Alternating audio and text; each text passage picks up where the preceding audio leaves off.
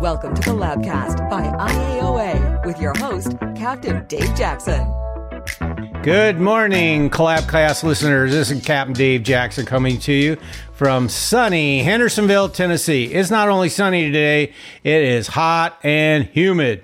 Sultry is what I call it. Dew point. If anybody knows what a dew point is, it's like 68 whatever degrees dew point. Uh, that's pretty high. You get in the 70s and you can't walk outside because you just can't breathe. But anyway, enough about the weather. I'm super, super excited to have on Collabcast today Julie Levine. Julie is from Orlando, Florida. Julie, welcome to our show. Thank you. I'm very happy to be here. Thank you for being here. I know our listeners are going to enjoy it. You have led a um, illustrious uh, insurance career, and for a lot of people, I think you know it's uh, not that long, but it's 16 years, right, at yes. your agency so far. So that's incredible. And we got a lot to talk about insurance wise and community wise, some of the things you do in the industry and innovation, because you're speaking this year at Innovation uh, in October in Chicago. Um, before we get to all of that kind of stuff, I want our listeners to learn about Julie. So, from what you told me, born and raised in LA. You were a Cali girl. Yeah. And you have a twin sister. Mm-hmm. But your mom was not too keen on the earthquakes in Southern Cal. So uh, that prompted, and your dad was from Utah? Is that how it went? Yeah. So your dad's like, well, let's haul out to Utah. So during your school age years, you moved, your family moved to Utah. You ended up going to middle school and high school there. And from what I understand, you jump about 20 states to the right from Utah to Massachusetts to go to college at a little bitty school that I had never heard of, Brandeis University. Uh, I presume that's a four year private college, but man, that had to be super expensive, right? Uh, it it was. Uh, I was happy to have some support from my, my grandparents um, to to make it feasible for for my family. Um, so I was really fortunate to get the opportunity to go and then live in an amazing place. Boston is one of my favorite cities. I was actually just there it last is week. A very cool city. Yeah. Oh, is it? It's a really cool city. Yeah. I've been there a few times. Love it. So, um, what's your favorite uh, flavor of chowder? New England or Manhattan? I'm allergic to fish and shellfish. So oh, corn chowder. Oh, I'm so I'm so sorry for you. Oh, corn chowder. Okay, no fish. No. Oh, I love New England style clam chowder. Oh, so good. the red stuff, not so much, but um, you know the creamy white sauce. Mmm, yeah, very yummy. Never so, had either.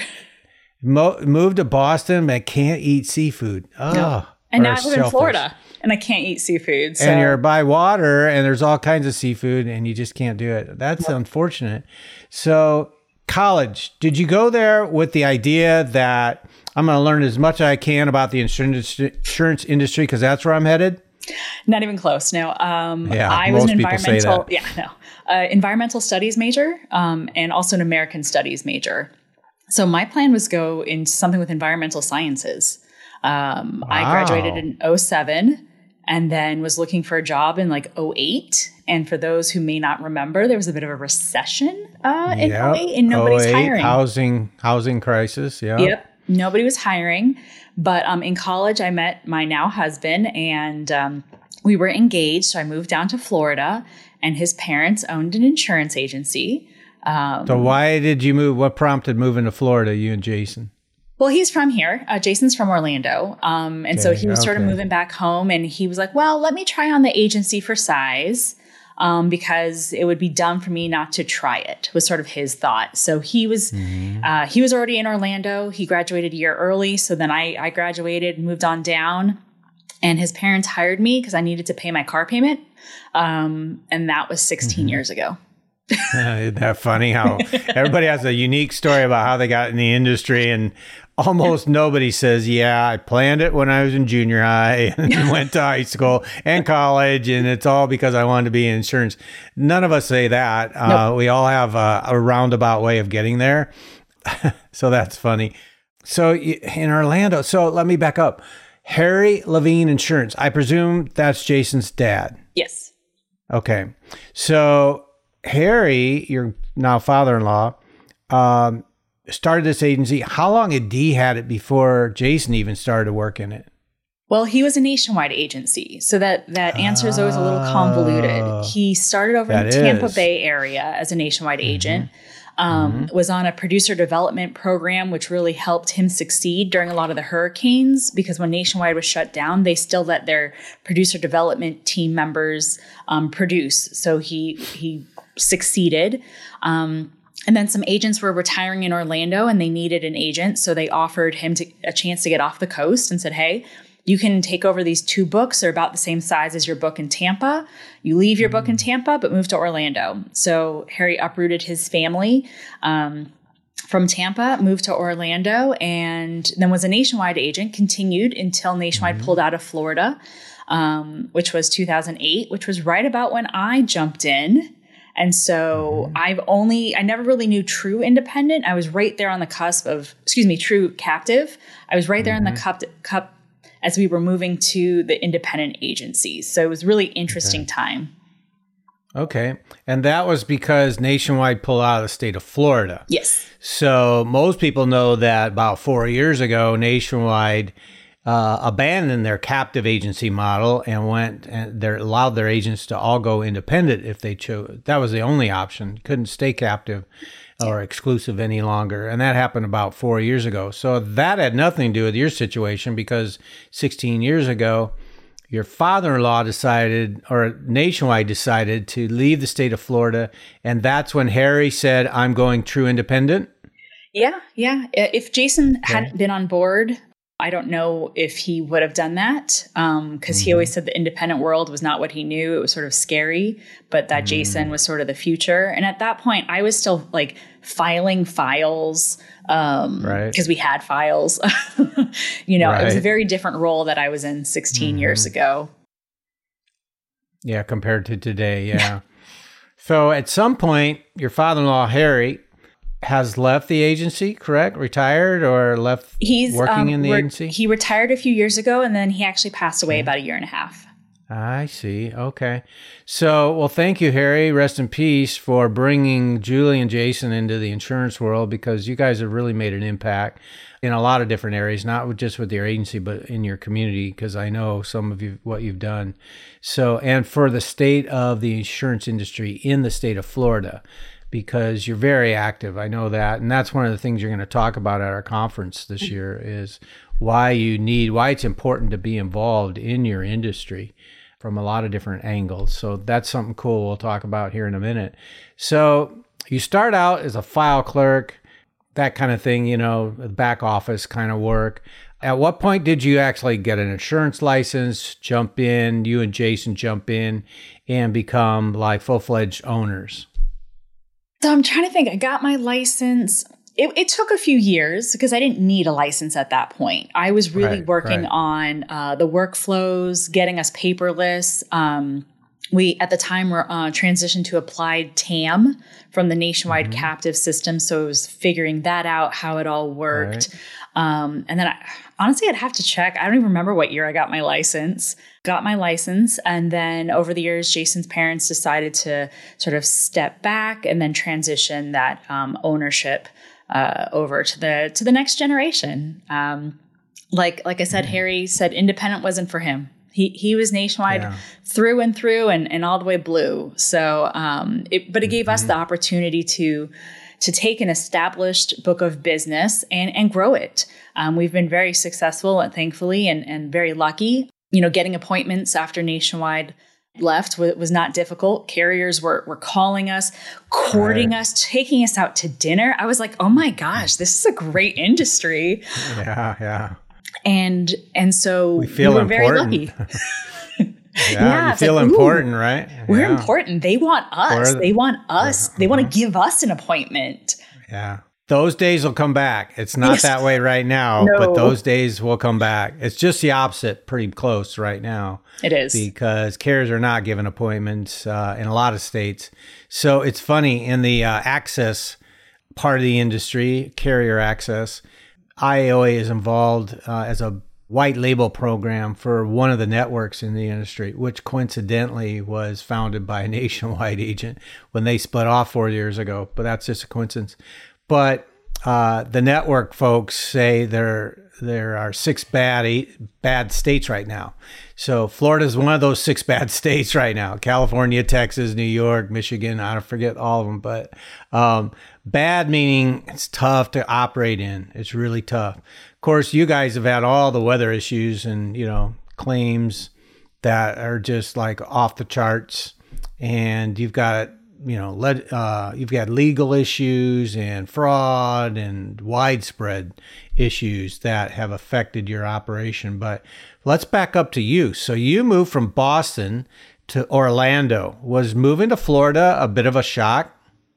Yeah, um, it's hot here. It's super humid. It um, I have super curly humid. hair. My hair does not like the humidity. and it felt at the time, Orlando didn't feel like a community of residents. It was just tourist junk.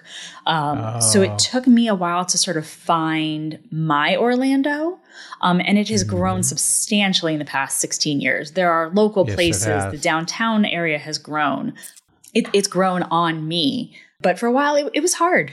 Um, so, from your viewpoint, how much of the metropolitan area of Orlando uh, centers around Disney? Uh, oh, it's huge. Um, I mean, Disney's like the largest employer right. a- around. Um, and then across the street, like I could almost see Universal Studios outside my window. And then ah, SeaWorld okay. is just like 10 minutes that way. So we're sort of in the mm-hmm. hub of of tourist central. So just the, the theme parks in general play a huge role. But what I love is we're now getting this great restaurant scene. Um, Michelin finally came out and gave us some stars. You know, there's some stuff to do here now that's not just Disney and SeaWorld and Universal. Although Disney still rules the roost pretty oh, much because, for sure, like for you sure. said, they're the no, they're the largest employer, uh, and you know, there's a lot of visitors that come there to spend a lot of money because of this big old theme park and oh yeah, and all the things that you know Disney World, Sea World, Universal, all they have to offer. So I mean, it's a cool destination and it's a fun place to visit. I've never lived there. Um, I've never lived in Florida. I don't know that I would want to. Just humidity just knocks me out. So that's why I moved to Arizona. It's hot. 119 the other day. 122 is the all-time high and people are just ah i couldn't die die. I'm like you wouldn't. It's not like any of you that are familiar with 98 and humid or 92 and humid. Um, that's way worse in my opinion. Um, but i'm not a winter person. So being an iowa guy growing up and raised in iowa living in nebraska um, I just could at some point I just couldn't take it anymore, so I had to head to the desert. So now I live in Nashville, Tennessee. It's humid here, uh, and today it's like the hottest day of the summer so far. Mm. So I think we're going to hit 98. We don't hit 100 too often, but I know you guys can, and that's just got to be unbearable. Like you don't even go outside; you just you just stay inside. Yeah. Learn to learn to love your AC, and yes. or later on jump in the pool, you know, and just stay cool. Yep, that's so, it. Yep. So my envision of you and Jason with your agency is that you took over your father-in-law's independent agency, although he was a, as you said, he was really more blue bug captive. But so you guys really had to modernize this agency, didn't you? Like oh, you yeah. said, we had to go from paper files to you know bringing on an AMS system like Applied and one of theirs, so that you could make it everything more electronic, more modern, and were you instrumental yourself in that transition? Yeah. Um, that's sort of where I found my niche is I, I really enjoyed working with the management system and, and building out um, as much as I could to increase efficiencies. So mm-hmm. um, over the years, we've done that. We've since migrated to Applied Epic, where I've built out tons of automation and efficiencies and mm-hmm. workflows and tasks and activities and, and everything. And, and I love it. But that's really what Jason and I did was like, okay, let's modernize things, let's speed up processes. You know, now we're going from one carrier underwriting guidelines to 15, 20. How do we yeah. handle this? How do we keep the team educated? how do we just be independent? Because we didn't mm-hmm. really know. I, I, didn't know anything. I didn't know how to be captive. I didn't know how to be independent. So I was just like, let's just do this. And it's worked over the years. Um, I, I think we're we're 99.8% paperless. We try to adopt or at least test out as many different technologies, really anything to make my team as effective as possible. Um, I'm willing to try something out and, and see what we can do. That's cool. Tell us a little bit about your agency, the makeup. So, mix between personal and commercial. So, uh, traditionally, when we went independent, we were, I think, about 90 personal lines, 10 commercial. It could be off a little bit, but definitely personal lines heavy, which was much more of like the nationwide model. Um, right. Our goal is to get 50 50, but with premiums increasing as they are and just personal lines growing crazy, um, we're about, I think, about 35 commercial uh, now 30 commercial okay. 60 personal lines some, somewhere around there it's hard to keep up okay. from from day to day okay so growing more on the commercial side your we, hope is that you do yeah we okay. we have been and, and we have a, a, great team a great commercial lines manager and we've been growing but then the personal line side just grows even faster Mm-hmm. So in 16, oh, I want to ask one more thing about your um, your agency. So mm-hmm. give us an idea of size, like premium or revenue or number of employees, and do you just have the one location office wise? So over the years, we've had um, one or two locations. Um, with COVID, we decided to just bring it all in one uh, one location. Uh, we had mm-hmm. a location that was acquired with an acquisition, the only acquisition we ever did uh, back in 2010. We kept that office open. It was in a nice area of town, sort of like our other office. So we thought, you know, prestigious and mm-hmm. good footprint. And then with COVID, nobody cares. It didn't right. really matter. So we just brought everyone in house in, in one location in the Dr. Phillips area of Orlando. Team member wise, I got to count. I never can remember. Say, what are we at now? One, two, three, four, five, six, seven, eight. That's a good problem to have that you have to count so, the number. so we're at 12, um, but we do okay. have two seats that we're trying to fill. So somewhere between okay. uh, 12 and 14. Um, that does include uh, three team members um, that are virtual assistants. Um, that we we love and um, have a great relationship with, and have been just amazing to have on on board. Um, mm-hmm. So yeah, that's, that's that's the agency. So now that we're back from COVID, how much of your uh, office is hybrid, remote versus in office, in person? That's a great question. So Jason always says that we do remote for for three the three H's: hardship, holiday, and hurricanes. So we really believe in having people in the office and, and learning uh, from each other. You know, you hear someone answer a question from a client and you're like, oh, I love the way they handled that. Or they, you have a question on mm-hmm. something and, and you overhear another team member had that question. So then we all get together and I'm like, hey, let's discuss this. Oh, we need a refresher on this. Great. So we really believe in um, in office, but we do um, have some people that live down by Disney, and the commute, the traffic here is horrible. So there's a little bit of a reprieve. Um, we have a few team members that will do like one day remote a week. Okay. Um, and then we have a gentleman who's um, retiring at the end of the year, and so we just he works remote. Uh, I think three three days out of the week, and then two days in office. But other than that, I'm in the office every single day. And if you live close by, you're in the office every single day. Gotcha. So it is a little bit of a hybrid, but it's on a case by case basis. Yeah. Mm-hmm. But with the with each employee, depending on the circumstances. Okay, very cool. So after COVID, you came back, and did anything change for you, automation or IT wise, or did you implement some things that were caused by COVID, or anything change at all with your agency operation? Well, we were already cloud based when it came to our management system. So thankfully that was fine. Mm-hmm. And we were already vo- VoIP right. for our phone system. Uh, so the transition right. to having people work from home for a few weeks was, was not too difficult. We didn't have enough laptops. So we, we definitely went out and bought a lot, a lot of laptops, which now everybody has a remote station at home and in the office. So that's something a little bit different. Gotcha.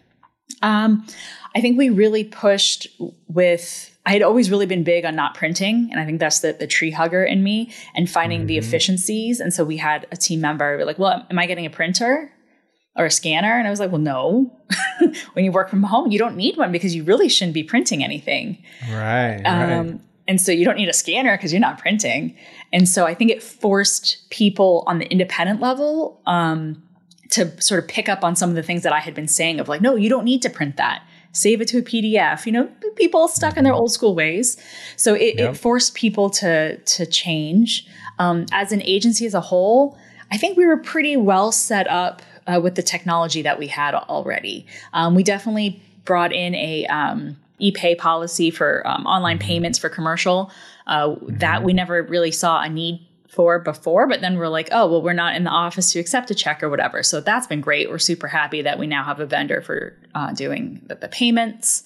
I think mm-hmm. I think that's about it. Okay. Um, so, do you consider yourself an IT guru, or is this all self self taught, self learned, and you just jumped in and said, "I am going to figure it out"? Uh, totally self taught. But yeah, I think I'm sort of the IT guru. I, I still, you know, we have someone that handles the computers and making sure they're all updated. I'm not handling that. I'm really mm-hmm. handling our software. So any of like our e-signature program, our management system, any of the things that are built into it. So the automation, like we do all of our automated emails inside of Epic. Um, our rating is all inside of Epic. And I just jumped in and learned it. Um, I've been very involved with the Applied Client Network, which is the users group yeah. of applied users. And yeah. for just um, people across the country will will answer my question. Hey, this is how we do it. Here's my written workflow. I'm like, yes, I don't have to reinvent the wheel. Um, right. And then I'm also, you know, out there helping people as well, so they feel comfortable in the systems. Um, and I just, I really love it. So that that was one of the things that we want to talk about because you, are going to talk about that at innovation with the industry.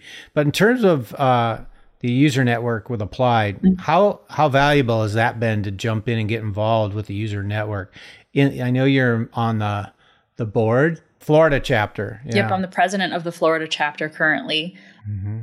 I cannot stress the importance. Oh my gosh, there are so many things that I have learned from other users on my board. We have a, an amazing board where we'll ask each other questions and I get an answer from a massive multi person 100 user agency and then an agency smaller than mine. And I can see how all these different agencies work.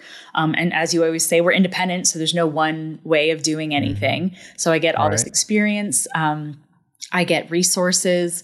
Um, and then like i said people from across the country i've had phone calls with where they're like hey let me show you how we've how we do it this is what worked for us um, mm-hmm. if it wasn't for that i would know where I, I don't i don't know where i'd be i know that the transition we did from tam to epic was so successful because of applied client network and being able to talk to people and they told me hey make sure you do this don't do that and and so it made it this seamless process yeah, very cool.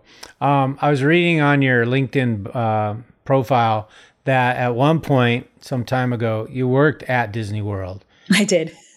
so I presume almost every, I don't know, I know a little bit about Disney, but you can tell us uh, all employees have to go through some sort of customer service training because that's Disney, you have to live the Disney experience, right? Yes. Mm-hmm. Uh, and so, how much of that training? You were only there like a year, yeah. not a, not a short time, but how much of that experience?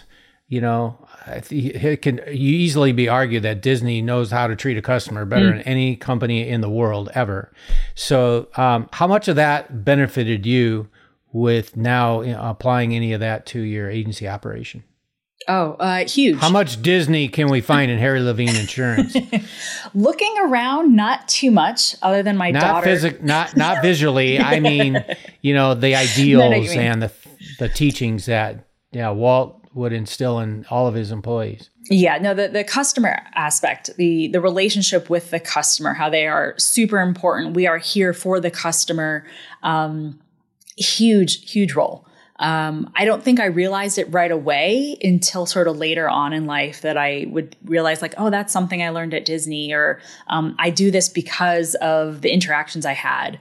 So when I worked at Disney, I worked in the greenhouses at the Land Pavilion, um, and I gave tours. And so I was put in front of a co- group of complete strangers, sort of one on one, and then I had to talk to them about the the plants in the greenhouses and the operations, and ask, you know keep them involved, educate them, answer their questions, whether I knew the answer or not. Um, and all of those things we do day to day. I'm constantly mm-hmm. educating clients. They're constantly right. asking me questions. It's very intimate, one on one. sometimes they ask me questions I don't know. Unlike in the greenhouses where I'd make something up, I don't do that insurance. I say, you know, let me get back to you on that. Um, and then the customer relationship, you know, being able to feel comfortable with people all around the world that I met at mm. Disney or our clients, right. especially in Orlando. We had people calling in from England, France, South America, different languages. And that exposure with, with Disney is just like, yeah, just another day. And, but also understanding that people have different differences and because of where they come from. So there's different ways that they may take something. So just having that interpersonal uh, relationship as well, just knowing, hey, you know, like Disney, you don't point with your finger. You point with two fingers because in some cultures, a one finger point is very rude. Offensive, yeah. Yeah, or you point with your, you know, point with your hand. So you always know around town who's mm-hmm. worked for Disney, depending on how they point. Um, ah, but it just makes you think, like, you know, I need to be careful about how I'm presenting myself or how I come across because every culture is a little bit different. Sure. That's very cool. Um, we had our innovation conference, IAOA did um, a few years ago in Orlando. Mm-hmm. And one of the things we did was for all the attendees, we handed them a Disney book called Be Our Guest. Yes. And uh, that little book uh, has a whole lot of wisdom in it. And, uh, you know, it was authored by the Disney Disney group. So yep, the Disney Institute. Uh, I have a copy. Mm-hmm. Um, we actually have multiple because I had the whole team read it. It's got a lot of nuggets in it. Oh yeah, the Orlando IAOA was the first one that uh, Jason and I attended. Um, mm-hmm. To be mm-hmm. honest, because we're like, if it sucks, we didn't have to fly or get a hotel room. Uh, it sucks, and obviously Good it didn't suck. All right. and um, that book, we our whole team read it, and we really had conversations around it. We did sort of like a book club type thing. We loved it. Cool. That's very cool. So, um, you talked about working with the Applied Users Network, but you're also involved in a lot of other aspects inside the industry, like um, your Florida chapter of the Big I, which is our industry's largest and oldest uh, association that agents uh, and agencies can belong to. So I know you're involved in that as well. And I don't want you to give away all your nuggets and all your information that you're going to present in Chicago in October, but give us a glimpse of what you personally and Jason, what your agency is involved in in terms of the industry, the legislative aspects, the um, any other aspects that you get involved in, not just to help your agency, but to help your little network or chapter of the world in Florida. Mm-hmm. Tell us what how you're involved and why you get involved. Well, I think the the why is is super easy because it's important. Like you said, it, I mean, does help our agency. There's a selfish level there. You know, if I can sure. educate my team members on what's going on in the industry so they can educate our clients, it, it's a win-win. It's fun. I know that sounds weird, but it is fun. I enjoy meeting other people in the industry, that networking aspect of it. And so much comes out of it of referrals or help or just, you know, again, that, that fun aspect of it. And then it's important for the industry as a whole. So one of the things that, um, and this one my husband Jason always handles is, you know, flying up to Tallahassee or driving up to Tallahassee or DC and, and meeting with our elected representatives, talking to them about what's going on in the industry, why it's important to vote on a certain bill that that's coming up that's in the House or the Senate, what we like about it, how it actually impacts the day to day. So don't don't listen to what, you know, your your Congress people are saying, no, listen to what the actual agents, the people in the field, this is how it actually impacts us. So we're very involved um, that way. That sort of uh, Jason, my, my husband, takes part of that. Um, and then we've been very involved with Young Agents Council. Um, and I hate to admit it, I'm almost aging out. I'm not there yet, but I'm almost aging out of Young Agents Council. It happens um, eventually. It, yeah. do, it does. It happens to all of us. Um, but that has been great because when I joined 16 years ago, right out of college, I was obviously quite young.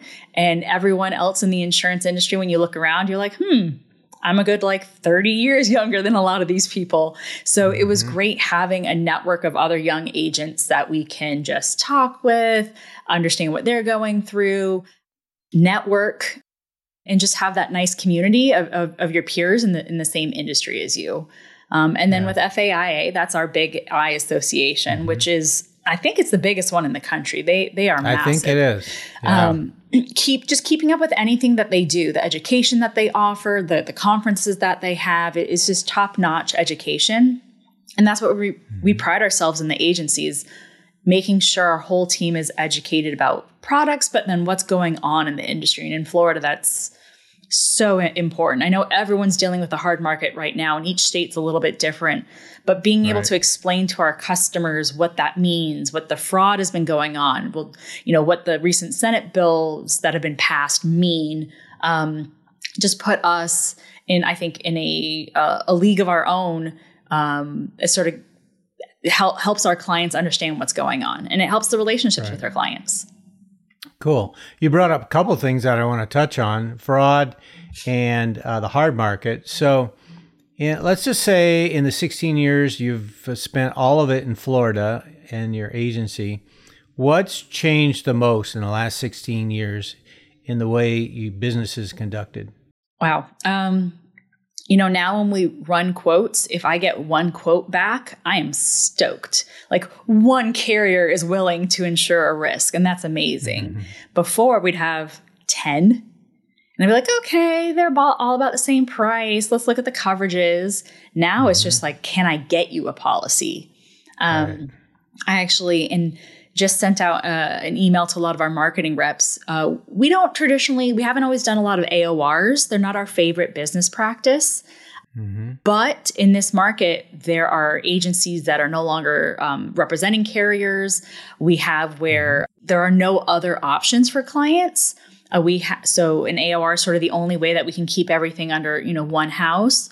Or we do have where there are so many agencies that are swamped understaffed. Uh, right now, we don't have any insolvencies going on. knock on wood. Um, but, but you've seen a number of those. Yeah, and there are some agencies that have had so many that they cannot provide the customer service that they would like to because they are just swamped trying to rewrite policies.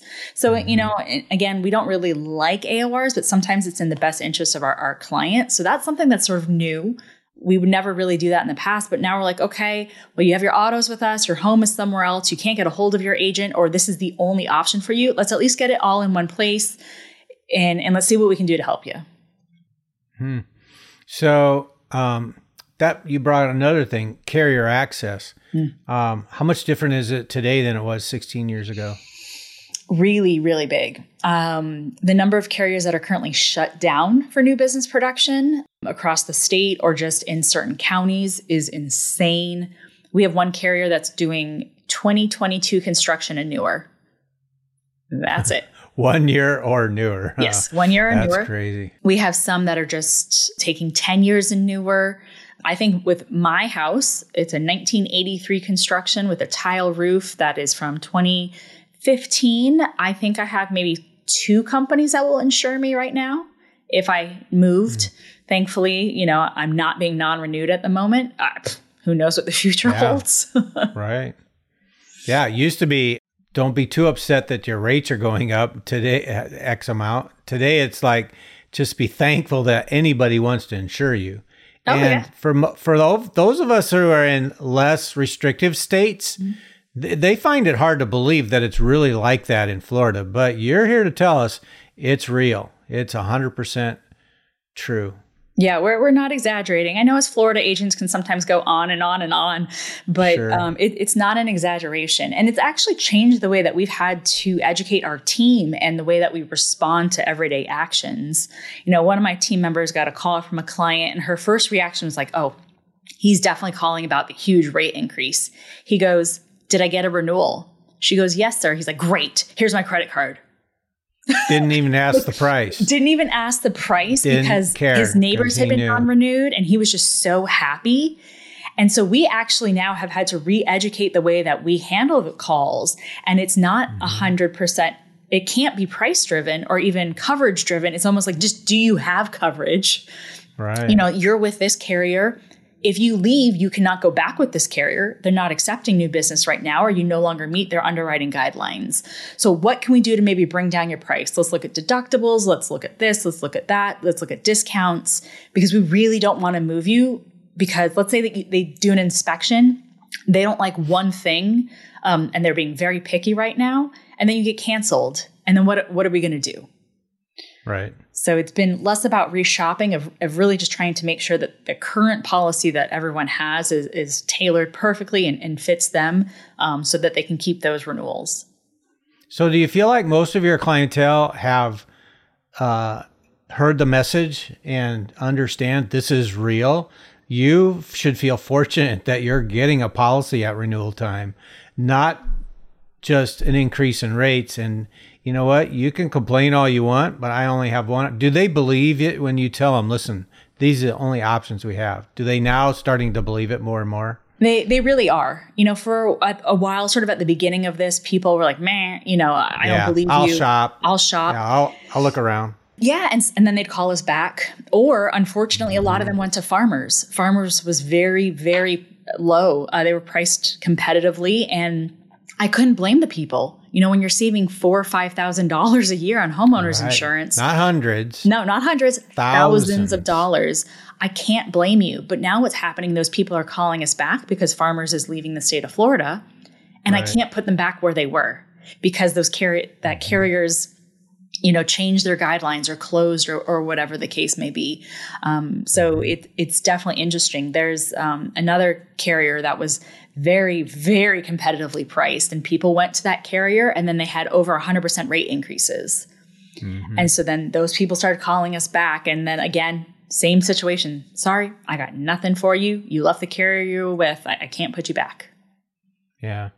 Um, so I want to go back to the one topic you brought up, fraud. So I've heard this from several, a lot of the Florida agents that I've talked to, and so, in a kind of a Cliff Notes version, give us a, an idea of of what was the fraud that was going on, mm-hmm. and what were the steps that were eventually taken to correct it.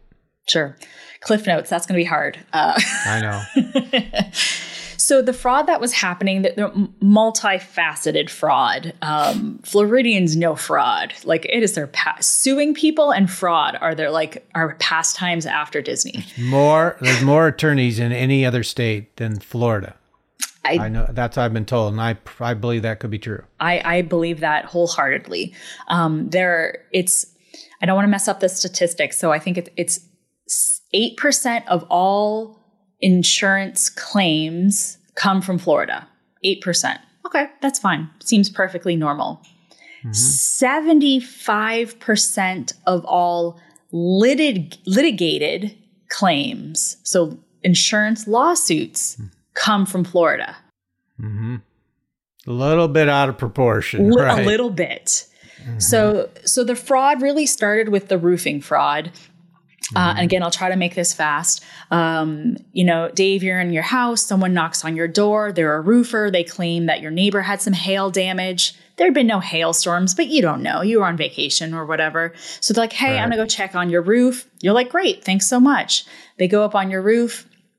They they've been documented by the local news and everyone.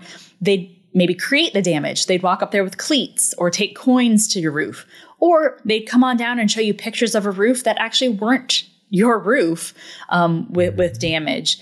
Um, or they'd say, you know, something that was your natural wear and tear. They'd be, oh, yeah, we have a claim here. Go ahead, sign this piece of paper. It's called an assignment of benefits, but they wouldn't say that. Just sign this, we'll take care of everything for you. And what you do is you sign that piece of paper because you're an unsuspecting homeowner. You're not trying to commit insurance fraud. You're trusting this nice roofer that knocked on your door. And what has happened is you have now transferred your rights to the claim over to the roofer.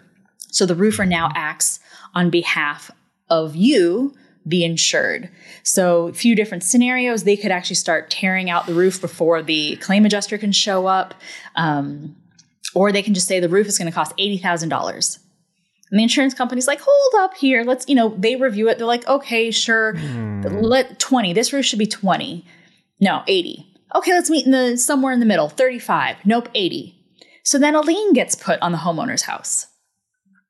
and then nothing maybe gets repaired. And, and that is just the, the first. Now I can't sell my home. They, they sometimes they don't even know that there's been a lien until they try to sell their home because Right, they've right. signed away the rights of the claim to the to the roofer. Um, and then it goes into you know a huge majority of the claims now that are received by carriers come from lawyers. Why? that Right. they are the FNOLs are coming from lawyers, and then we've had the one-way attorney fees, attorney fee multipliers. You know, we we, we thought insurance agents spoke like a weird language as is. Us Florida ones Right. have like a whole other, you know, language and, and dialogue that has to go on with with all of these things that we have to keep up with. So with the attorney fee multiplier, it, with the way that the Florida s- courts were set up, is I could say, well, this was an unusual case, but of course there's no definition of unusual. So instead of charging my average, you know, $250 an hour, I'm now actually going to charge $700 an hour or $7,000 an hour. And so then these lawyers were charging these uh, crazy amounts. Um, there's a, a true case, and I won't mention any names of, of law firms or, or carriers, but a roof claim got settled. The insured got $30,000 for the roof. Would you like to guess how much the lawyer made? At least double that.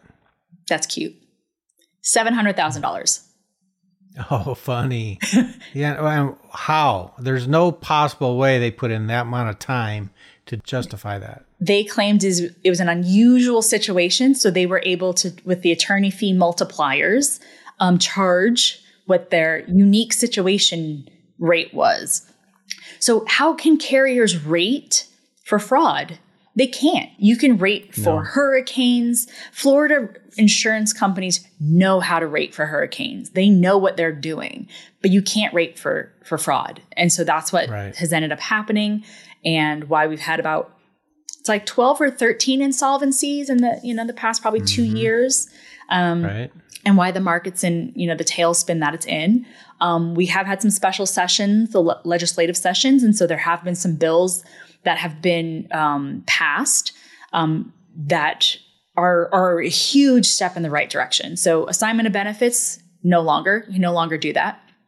Um, there's some also caps on the um, attorney fee multipliers, the one way attorney fees, um, and, some other things that I think are going to make a big difference.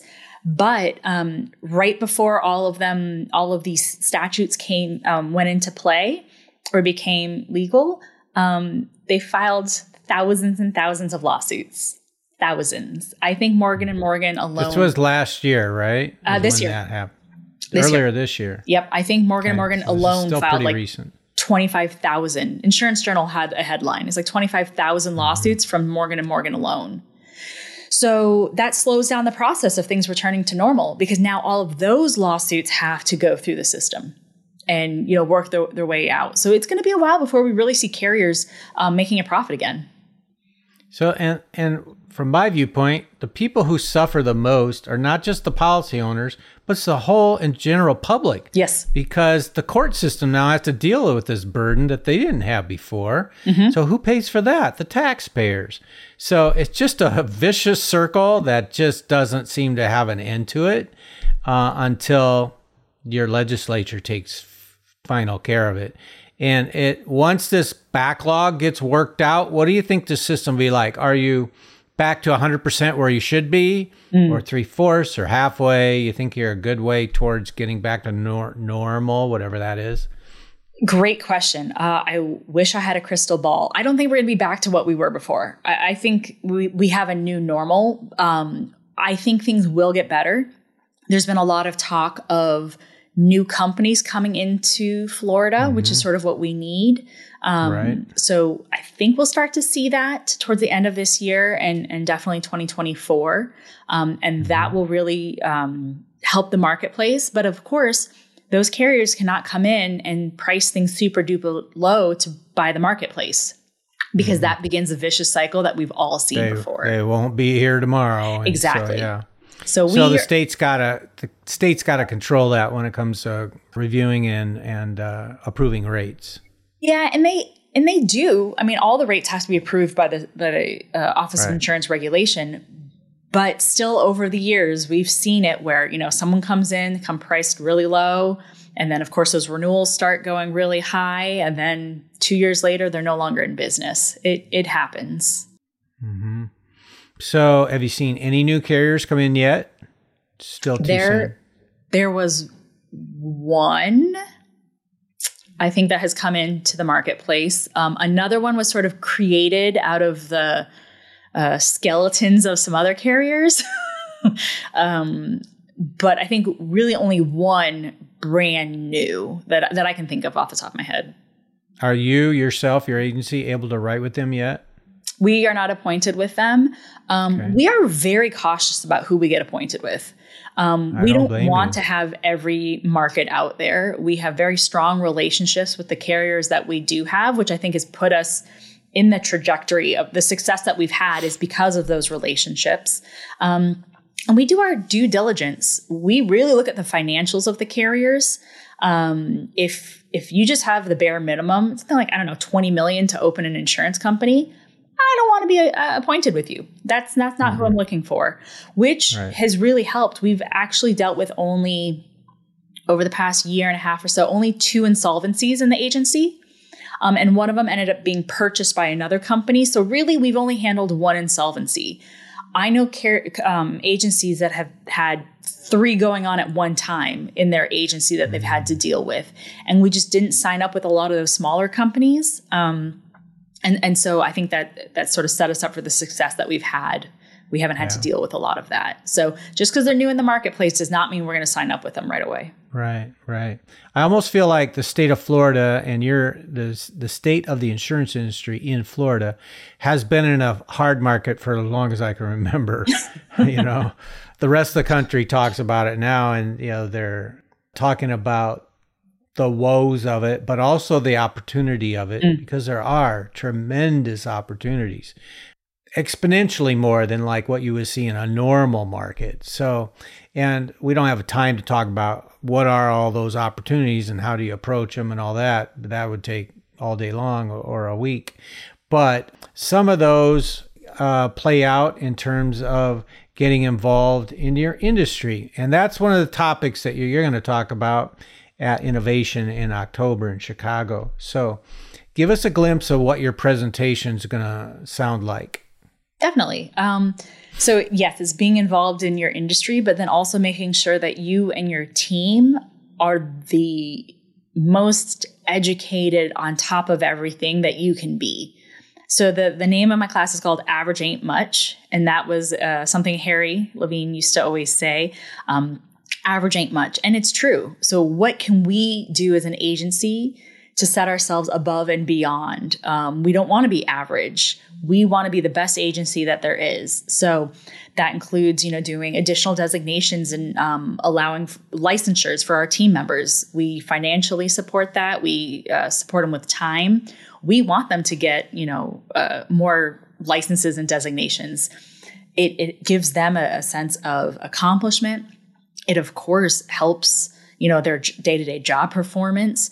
Um, it's great for morale. We want them to feel like this is a career. You're in it for the long haul. You want to be we want you to be with us for the long haul. So we really want to develop and invest in our, our team members. And then it has that trickle down effect of where we are able to properly educate our customers um, so they know what's going on. So they they know when we say that this is the only option for you, they, they know that they can trust us because we've explained things really, really well. So sort of a mix of what do we do in the agency to push education and to be the best we can be, and then how being really involved in the industry, those two things just go hand in hand to to the success that we've had. I applaud you for that because it, it, likens to me one of my mentors early on when I jumped into this industry. And he said, My job as a manager or a leader is to build more leaders. Yeah. And that seems to be your philosophy is like, we're not just looking to have CSRs uh, stay with us for two or three years and then move on. We're looking to build uh, potential agency owners you know, and folks who want to be in this industry, not as a job, but as a career, yep. and be proud that what they're doing is helping their community, their clientele, uh, the industry as a whole. and uh, they're playing an, an important role, not just here to punch a clock nine to five and take a paycheck home. So I applaud you for that because if more agencies did what you are doing and taking that approach, we would build our industry up even more to a higher level of integrity. Mm-hmm. And I can't I can't find anybody in our business who wouldn't say integrity is the most important aspect of doing business. Um, so I've always believed that, and I think most everybody should, if they don't already. So Julie, I appreciate you. You've been terrific. Thank you for joining us. Uh, we're looking forward to hearing you on stage in Chicago at Innovation 23. So if you're an IAOA member and have not yet bought your ticket to attend Innovation 23, it's real easy. Go to IAOA.com, click on Innovation 23 and get your ticket. Uh, because on Tuesday, uh, August 1st, the price has gone up. So don't miss out on the on the uh, lower price point on your ticket. Julie, thank you for joining us today. It's been a pleasure. You've enlightened us about the state of the industry in Florida. What a crazy, wild ride you're on right now. And I know you're going to get back to more normal times if there can be such a thing. So thank you for joining us, and uh, I appreciate having you on. Thank you so much, Dave. I look forward to seeing you and everyone else in Chicago. Awesome. Thanks. Take care. Bye-bye. Bye. Thank you for listening to Collabcast with IAOA with Captain Dave Jackson. Production and distribution by Podsquad.fm, Riverside.fm, and Spotify for podcasters. Special thanks to Little Dog Social Media, Terry Champion, and all our guests and listeners. If you're an independent insurance agency owner, please subscribe to our podcast weekly. You can also request to join our agency owner exclusive Facebook group, IAOA, or Insurance Agency Owners Alliance at IAOA.com. Captain Dave Jackson signs out from sunny Hendersonville, Tennessee.